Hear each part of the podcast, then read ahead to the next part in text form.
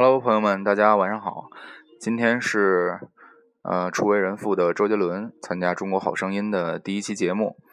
嗯，相对于十几年前的他来说呢，呃，已经不再是那个戴着鸭舌帽、穿着卫衣、那个话不多、总是低着头的男生了。嗯，不过呢，在今天的其他其他三位导师面前呢，还是略显得羞涩和闷骚。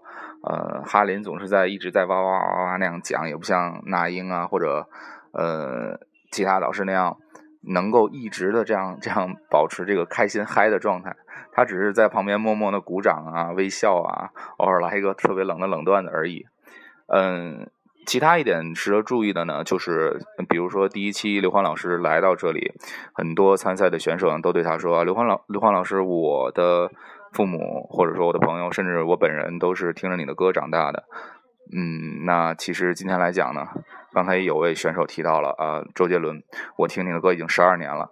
嗯，其实这也证明我们一个成长的过程，在呃很小的时候听到一位歌手，嗯，能够目睹他。从刚刚出道到成长为一个巨星，甚至到现，那本周呢，我们的谁结账电台也会迎来我们第二十期的节目，也就是我们骑行旅行骑行约的下一期节目，也欢迎大家收听。呃，另外呢，我们也欢迎您或您的朋友来给我们发来您好。